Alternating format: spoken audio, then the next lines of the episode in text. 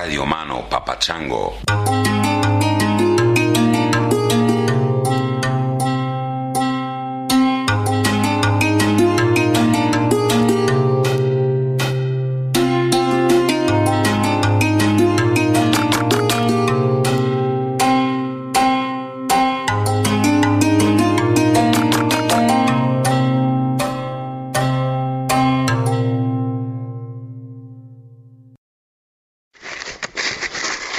Hey Chris, this is uh, Pineapples.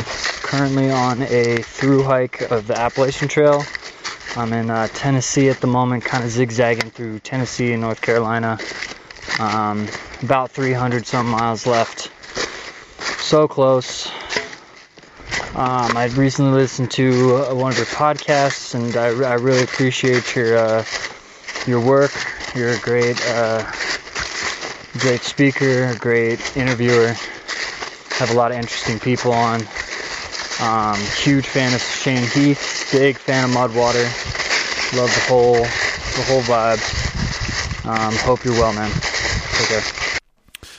All right. Well, that baby came in November 11th, so hopefully he is sitting by a warm fire in a house somewhere by now. Thank you for that. Uh, Appalachian Trail dispatch. Uh, much appreciated. So this is a Rama. Uh, I've got a vague sense of what I'm going to talk about, but often these things get out of control. This is small batch, handcrafted, free range, artisanal, limited edition, organic, and free of artificial sweeteners. As always, uh, I don't know. I mean, you know, when I do these things, most of what I want to do is just uh, express gratitude that anyone is out there listening and also uh, amazement at that fact, which I realize probably comes across as some sort of humble brag or just boring because, like, dude, like, shut the fuck up. You've already said that a million times. Um, but it's true. So let me just get that out of the way because I feel like it's the kind of thing that needs to be said.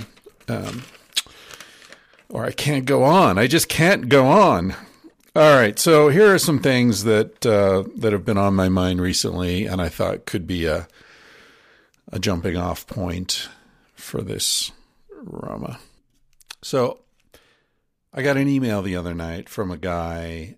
Um, who's going through some shit. Actually, I've gotten a couple of emails recently from people in similar situations, both young men uh, in relationship with a woman uh, for a significant amount of time. In both cases, it came to light that the woman had been cheating on him, and uh, he sort of spun out into a, a dark night of the soul what's real, nothing's real. I trusted her so much, I loved her so much, she was lying to me. Um, that kind of situation. And so the the one of the guys was like, you know, I think I can help her, and uh, you know, she's moved out and she's drinking a lot. Um, and I was about to go to bed, so I don't know. I, I don't normally know what to do with these situations because, you know, what the fuck do I know? I don't know the woman. I don't know the guy. I don't know anything. But, you know, he's writing to me, and I guess whatever I can say will have some value. So, my feeling is like, it's like when you're, there's a difference between looking at a situation um, in theory and being immersed in the situation. And when you're looking at the situation in theory, as I am, because I don't know any of these people, then you have certain insights and certain things seem really obvious. That when you're in the situation and it's specific, those things are not obvious. So, for example, it's very different to talk about and think about having kids or not having kids before you have kids versus after you have kids, right? So it's totally different to be like, yeah, I don't think I want to have kids. It's too much of a commitment and, you know, the financial thing and blah, blah, blah, blah, blah. Now we're talking in theory versus, yeah, I really wish uh, Timmy didn't exist. you know, like, but Timmy does exist. Timmy's a person. And to think about Timmy not existing is kind of impossible or heartbreaking. And so you can't really think about not having kids once you do have kids because now you're thinking about specific kids you don't have. Whereas in the theoretical phase, there's no identity, there's no specificity involved there. So when someone writes to me and he's like, Yeah, my girlfriend cheated on me and I love her and I don't know what to do. Should I leave? Should I stay? I'm looking at it like, I don't know her. I don't know you. I'm looking at it in the abstract. Whereas you're looking at it as her, that specific person. You're thinking about the way her eyes change when she laughs. You're thinking about the things she told you about her childhood. You're thinking about the, the deep scars that she carries from when her mother was mean to her or when her father left, or you're thinking about very specific things, and that's heartbreaking. But it's not necessarily the best way to think about it because you get so immersed in the specificity that you don't see the larger patterns, right? Which is why you reach out to some stranger podcaster and say, What do you think I should do? Because the podcaster is bringing that dispassionate ruthlessness um, to the situation. And I've been thinking about that in more general terms because it happens so much in life that we fail to take advantage of the insights that can be gained only through ruthlessness. Like, for example, years ago, my partner and I decided we were going to get a cat, and I'd, I'd had cats in the past. She had never had a cat, and I knew, of course, she's going to fall in love with this cat, and I'm going to fall in love with this cat, and it's going to be, uh, you know, we're going to have a cat situation here. It turns out we ended up with three cats, um, but I had the foresight because of experience to sit down with her before there were any cats, before we went out and got a cat to sit down and say, okay, we need to agree right now how much money will we spend to for medical expenses for a cat? In the abstract we need to talk about this.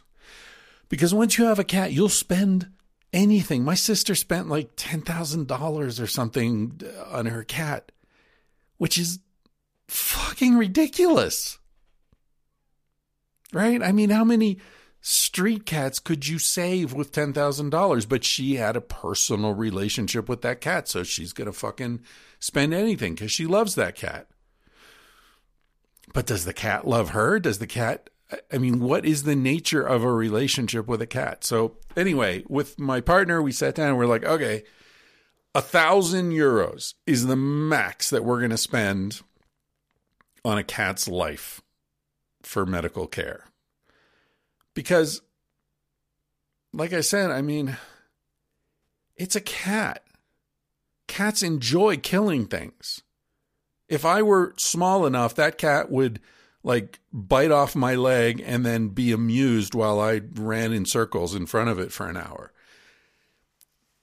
They're cute as fuck. I love cats and I love dogs. But do I really?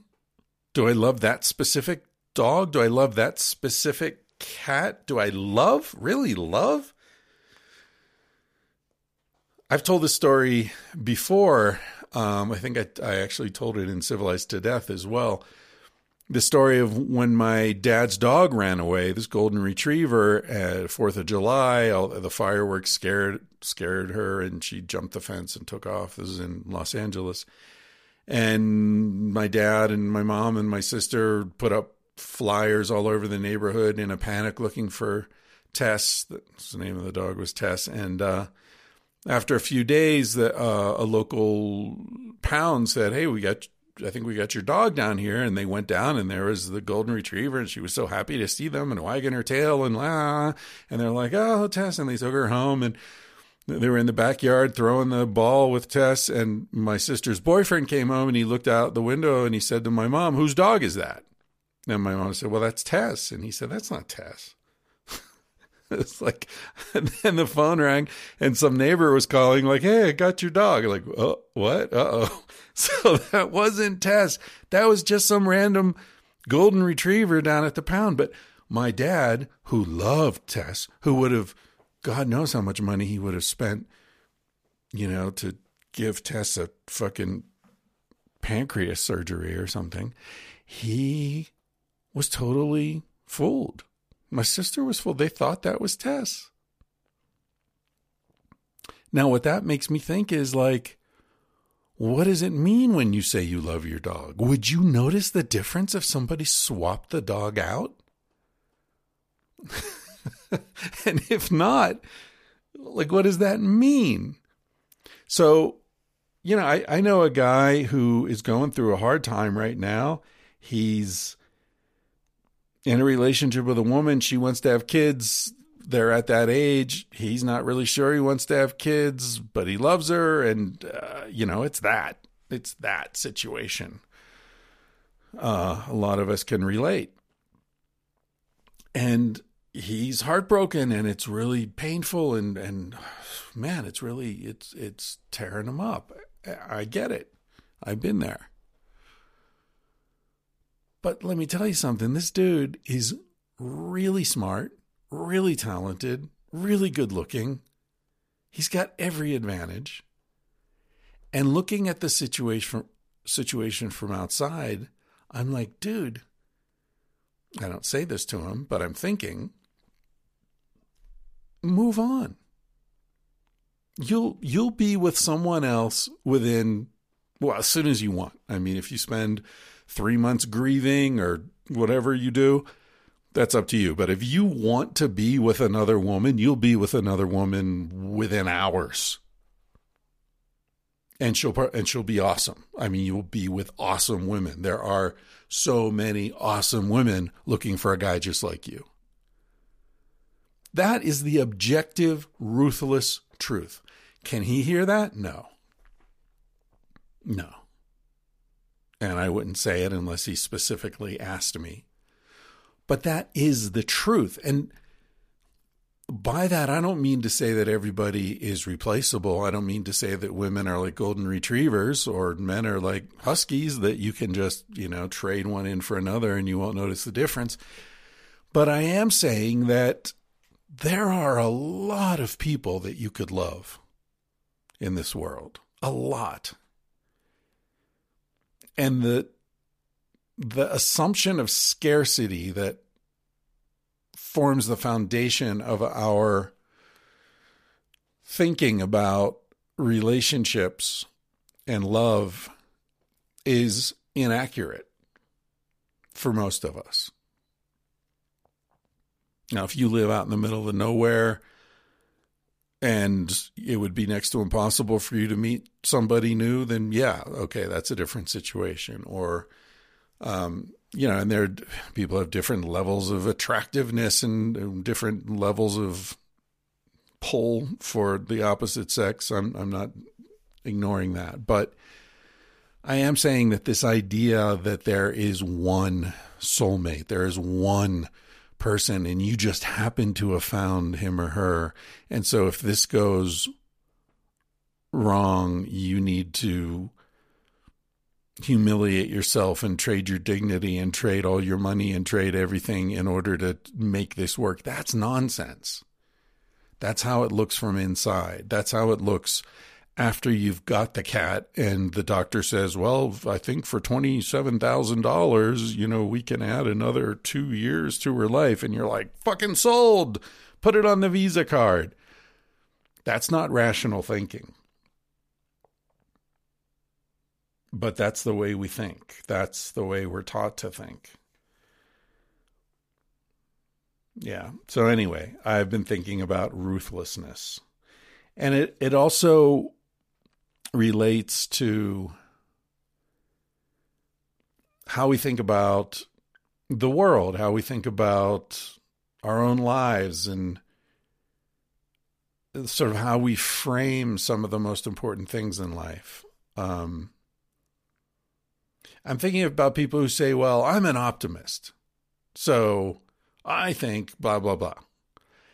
And they say that as if they're bragging a little bit. Like, you know, me, I'm an optimist. I'm a glass half full kind of guy. And yeah, I don't give a shit because what you've just said is what I'm about to say is not rational. I haven't made this decision or I haven't come to this perspective through a rational means.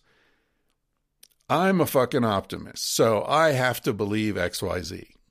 We'll find our way out. We'll get through this. Who the fuck is we?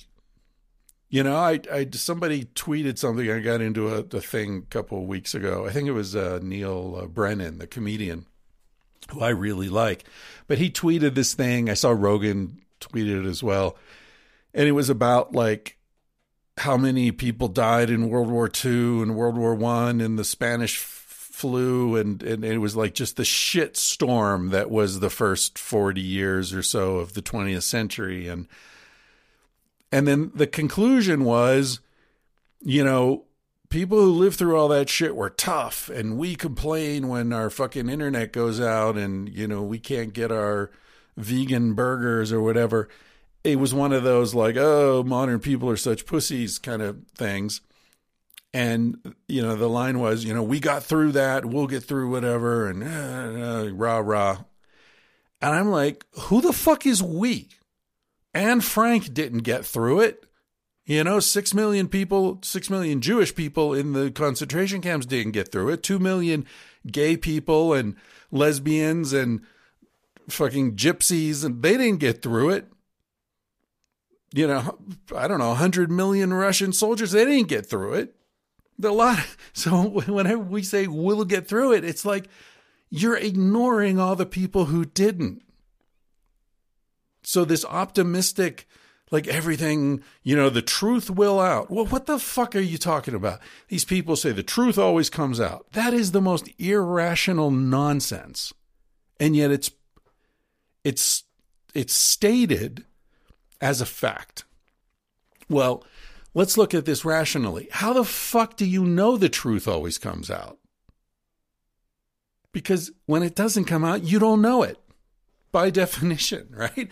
Like you don't know what you don't know. So, like the people say there are no conspiracies. Like, well, because if if you know it's a conspiracy, then it's an unsuccessful conspiracy. So there are conspiracies you've never heard of. Those are the ones that worked. Those are the ones where they kept the secret. And the truth doesn't always come out. How do I know that? Because it's a logical conundrum. It's like you can't prove a negative, but the truth doesn't always come out.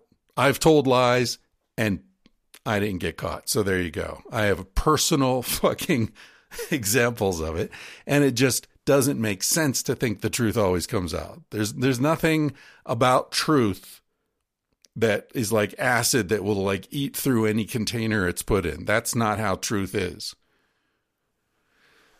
There's a lot of shit that hasn't come out. I don't know which shit. By definition, I can't know which shit hasn't come out, right? But I know there is shit that hasn't come out. Um, so the truth will out, or, you know, the arc of the universe is long, but it bends toward justice. Martin Luther King said, and I think he was quoting someone else. Uh, how do you know that? It bends toward justice. I, I don't, that's a, a view of history that presumes progress, which we see all the time from people who consider themselves to be very rational. But that's not a rational thought. Michael Shermer, Skeptic magazine editor, he's written a bunch of books. He's a very famous skeptic. He's been on my podcast a few times. The other day, he he wrote something. It was like he said, you know, just look at you know child mortality rates and uh, you know global wealth uh, per capita and uh, what the fuck else? I don't know, a couple other factors. And he's like, progress is real and it's gradual, but it's real. And I was like, dude, you picked things that appear to be getting better. You pick three or four examples of things that appear to getting be getting better, and then you conclude progress is real. Well, what if you pick things that aren't getting better? Like what if you picked, you know, wealth distribution, inequality in, in wealth distribution, or uh, suicide rates among teenagers, or anxiety and depression rates in the Western world. Those aren't getting better, those are getting worse. So, this thing where you choose a few things to measure and then use them, put them together, and say, look, my conclusion is things are getting better. No, those things are getting better, maybe. But you chose the things. So if you choose what to measure, then you're choosing your outcome. That's not rationality. That's not clear thinking. That's nonsense. Anyway, it's a bummer though, right? Because nobody wants to hear this perspective because as much as the content of an idea is important, the emotional resonance of an idea, I think, is even more important. And I think that's why people are so wedded to progress, the idea of progress, and to this ridiculous assumption that that being optimistic is somehow morally superior. And they are unable to see the quite obvious point which is that if you declare your bias that's a bias. And like any bias it filters your perception so if you say well i can't help it i'm an optimist then whatever you're about to say is undermined because an objective perspective is neither optimistic nor pessimistic by de facto. It depends on, you know, the conclusion depends on the information. One time I was, a long time ago, I was in this class. I think it was my, uh, when I was learning to be an English teacher. And uh, it was like a 10 week thing or six week thing. I don't remember. But uh, at the end, the students, we all went out for drinks uh, to sort of celebrate. And I remember one of the other students said to me, she was like, Chris, you know, you're great because you're, you're always like on the, uh, on the upbeat. And I was like, what does that mean? She says, well, you're just so optimistic and positive energy. I remember thinking, like, what is she talking about? Positive energy. Like, I mean, I'm not a downer. I'm not, I, I think, I don't know. And this was 30 years ago or something. Um, but it, it depends on the situation. I mean, I don't know. I, it's a weird thing because it, it's like, there's so much information you can frame it any way you want and you can come to whatever conclusion you want as i was just saying life is great. Life sucks. Life is full of pleasure. Life is full of suffering. You know, it's both. It's everything. There will always be tears in your laughter and laughter in your tears. So you can choose what to focus on. You can choose what to accentuate. And that's a that's a decision. That's a strategic decision that you can make. And I personally choose most of the time to focus on the positive. But that doesn't mean I try not to let that leak into decision making too much. And when shit gets heavy, I try to step back into the ruthlessness because I really think that's, I don't know what ruth is, but being ruthless in these sorts of decisions, I think serves us well. The problem is, who is the guy who can say to a woman he loves, Hey, I love you and I've really enjoyed this time with you, but I have looked at this ruthlessly and I realize that we are not meant to be together any longer and this has run its course and good luck to you and I'm out. Who is that guy? That's not me. It's never been me. So I guess most of what I'm talking about is bullshit.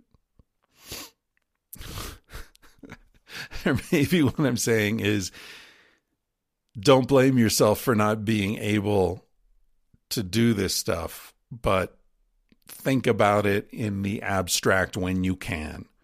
Decide how much money you are going to spend on that cat for medical care before you get the cat and stick to it and agree with your partner. This is as much this is our limit. We're not going to spend more than this. You got to make a budget. And I feel like we have to do that emotionally too right? You have to have boundaries. You have to have limits that are set before you know the person that you're involved with, before you're in the situation. Because once you're in the situation, then it all looks different. Then you know the cat. Oh, but she's my cat. I love her. She's been with me for 10 years. It's just money. Mm.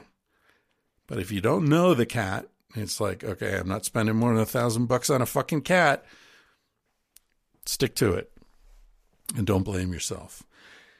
So, in a relationship, it might be there are certain things I cannot, I can't go through, I can't allow that to happen. I can't allow this person, I can't allow anyone to ever say this to me or do this to me. Now, maybe you want to adjust that later, and that could be a sign of growth, but you'll know. Is that a sign of growth or is that me just wimping out here? All right, that's enough. That's all I really wanted to say. God, I've got so many notes and things to, to talk about on Ramas. I um I was supposed to record a couple of podcasts this week and and both of them one of them I had to cancel uh, and I'll tell you why. And the other one he had to cancel because of some meetings or some shit. So hopefully we'll have a, a fresh off the fresh out of the oven podcast with a guest coming soon. The reason I canceled yesterday was this is pretty amazing. Um, so we've been designing this house that we'd like to build, and we've got this sort of funky design with these um, it's um, octagonal. I think I've talked about on the podcast before, but it's still definitely in the you know design stage, thinking about things. And it's got a peaked roof because the views here are incredible and sort of triangular. We're imagining triangular windows uh, facing in two directions and lots of glass and passive uh, solar heating coming in through all this glass anyway, about a week ago, uh, I guess Anya got a text from a guy named Carter on Instagram, and he was like, "Hey, I'm a contractor and I'm working on this house." a Couple hours from where we are, and we're replacing the windows. If you guys want to come check it out, maybe take these windows. And I was like, well, how big are the windows? Maybe I can put them in the van. I'm, I'm thinking this is a, you know, two bedroom, you know, maybe five or ten windows or whatever. Anyway, we drove, we drove up there yesterday, and this is like a fucking mansion, this huge house. I don't know how many fucking windows, but like, forget about putting them in a van. And they're like 10 feet high by 8 feet wide. They're massive. And they're exactly like the windows that are in this design. It's like the universe was just like, oh, you want triangular windows, approximately 8 by 10, blah, blah, blah. Here you go. Exactly. Exactly what we'd envisioned. And windows are super expensive and it takes a long time to get them now with all the supply chain issues and all that. So, uh, very cool. The universe is manifesting. And, uh, you know, I feel very grateful because, you know, I'm an optimist. I'm a glass half full kind of guy. So, there. All right, I'm going to play you out with a beautiful song, a, a song. Uh, I don't know who wrote it. I don't know if David Crosby wrote it, but he just died. And it's a song about dying, I think.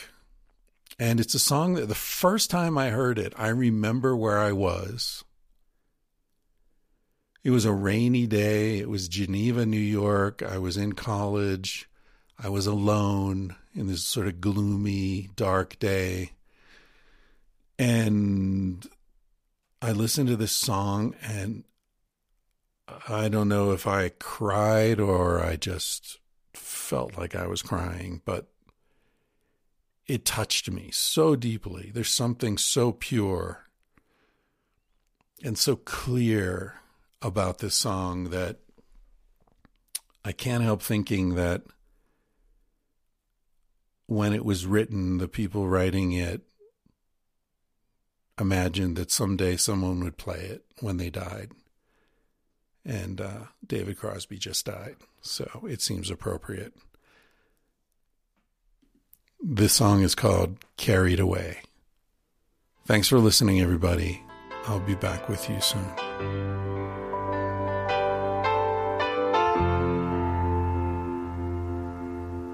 You came from out of the skies, your skin and your eyes